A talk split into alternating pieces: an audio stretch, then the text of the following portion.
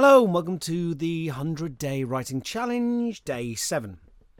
So, you've already completed a whole hour of intensive, focused writing training. That's super cool. So, you might be asking, and uh, not unreasonably, why lists? Why do I think lists are so important that I began with lists out of all the concepts we could have covered in fiction, you know, character, plot, genre, form, style, ideology, dialogue, how to structure your writing day, personal grooming, swordplay, or horticulture. And why am I getting you to practice different iterations of lists over and over? A lack of imagination? Am I simply a misguided eccentric? Well, I talked yesterday a bit about the concept of siloing, of storing inspiration away for harsh winters yet to come, and that's part of it, sure. But there's another fundamental component of listing as an exercise, but also as a foundational principle of creativity that I want to convey. Because if you grasp this, and I don't want to overstate it too much, but if you get to actually experience this instead of it's merely being an abstract principle that I expand, expound, and you go, oh, oh yeah, that sounds reasonable to him. If rather than telling you, I show you do you see what I did there? Then you'll have won the war before the enemy have time to pitch their tents. The reason I think this is so important is because lists are the opposite of writer's block. A key, perversely counterintuitive thing about creativity to understand is it's easier to come up with 20 ideas than to come up with one. It's the difference between asking, What would your protagonist do next? and What could your protagonist do next? The first question, what would they do next, locks us down into the pursuit of a single correct answer, which is necessarily a process not of discovery but exclusion. We have to switch on our critical filters because there are possibilities everywhere, actually, clamouring for our attention. When you get blocked, it's not that you've stopped coming up with ideas. It, it, it's that you're rejecting the ones you have. Does this idea make sense? No. Is this one good? Well, it might be good, but am I missing something better? There's nothing pathological about asking those questions, right? They, are sensible enough, but they use up processing power that you could be turning to the task at hand idea generation. There's a slightly obscure side street of neuroscience that uh, concerns itself with a cognitive process known as error monitoring, which is how much of your mental attention do you put aside while you're doing a task to check if you're making quote unquote mistakes.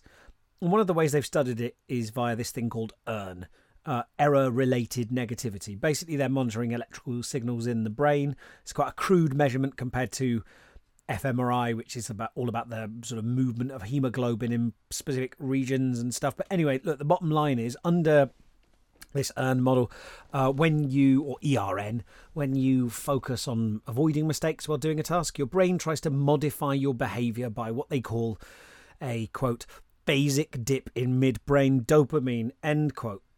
Basically, it punishes you for errors by temporarily robbing you of dopamine, like Master Blaster shutting off the power to enforce an embargo on Bartertown. That is such an obscure reference, no one's going to get that. But the idea is your brain is trying to incentivize better behavior, but better here is defined very bluntly uh, as behavior with fewer errors. Guess what?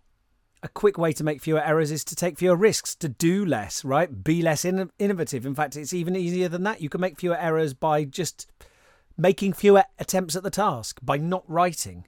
Immediately, you avoid that cycle of self punishment.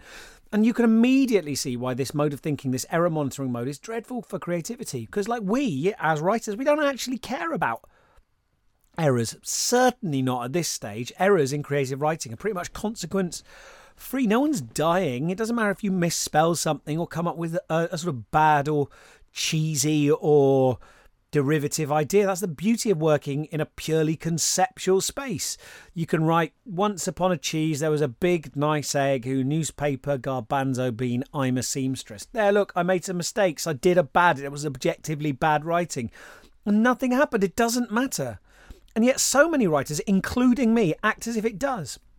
This is where the list technique shines. It is priming your mind to be in the idea generation, divergent thinking scattergun mode. For example, look, if I say to you, okay, so give me 20 possible reasons why the guy in this story lost his job, you know, if you're generating 20, 19 of those, at the very least, are going to get chucked away, right? Like 19 of them must be wrong. So all at once, you can take risks. Okay, so he was caught stealing cash from the till. Cool, conventional but plausible. What what else? What's another reason? Um, his boss hates him. That's why he was fired. Okay, okay, great. Um, so now we've got the suggestion of a relationship. What else? Um, the business went bust. Another, um, his boss was in love with him. Okay, another, he he discovered they were secretly that the business was a front for a drugs operation. Drugs. What else could it be a front for? Um, military tech, developing weapons for the military. What else? Alien invasion.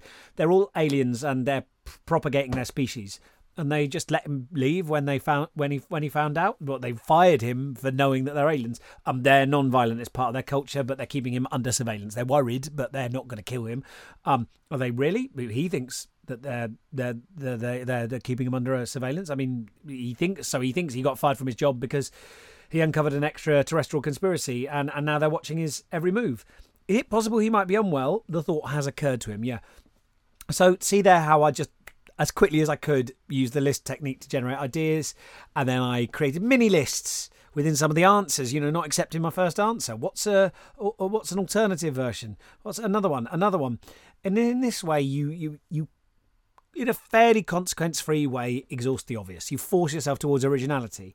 But more importantly, because not everything has to be original at all, and not everything has to be quirky or weird. I, I wouldn't want you to think that I'm saying that the only proper types of stories are, are, are about people who think they're being followed by aliens. I think what's so important is you liberate yourself from the ludicrous dogma that you need to be right all the time. Writing fiction is mostly a state of being interestingly wrong. Enough talk from me to, for today because it is easy to say this stuff, right?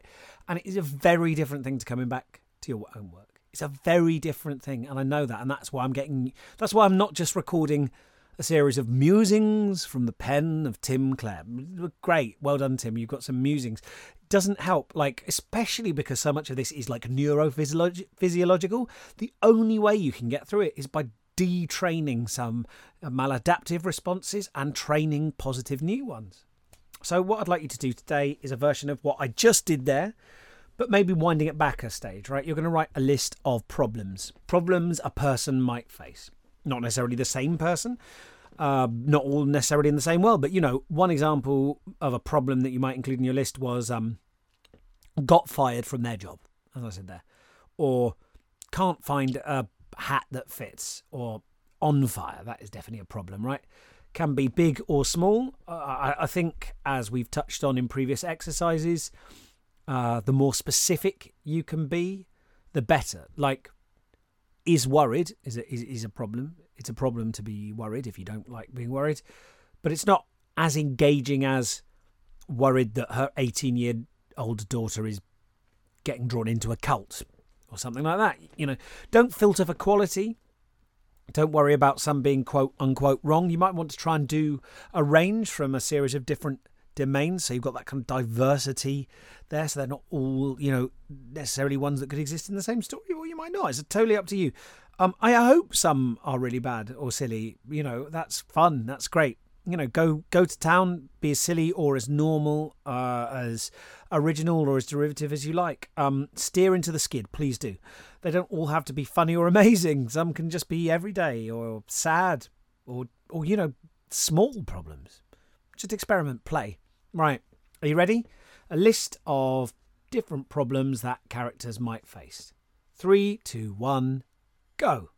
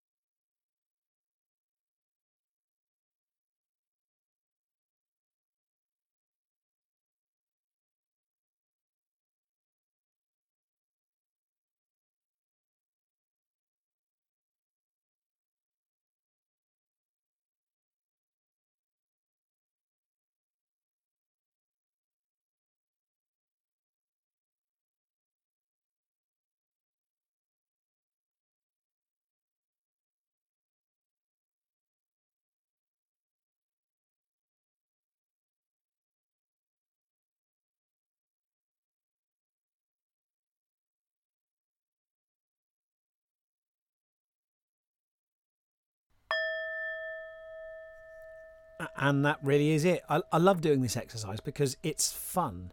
It's like you create a bunch of tiny prompts for stories. Well, I say I say like, that's probably an abuse of the art of simile, but you have literally created a bunch of tiny prompts for stories.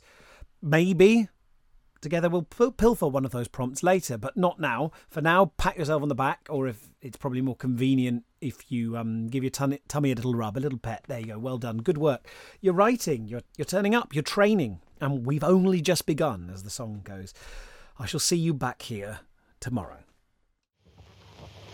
The 100 Day Writing Challenge is made possible with the kind support of Arts Council England.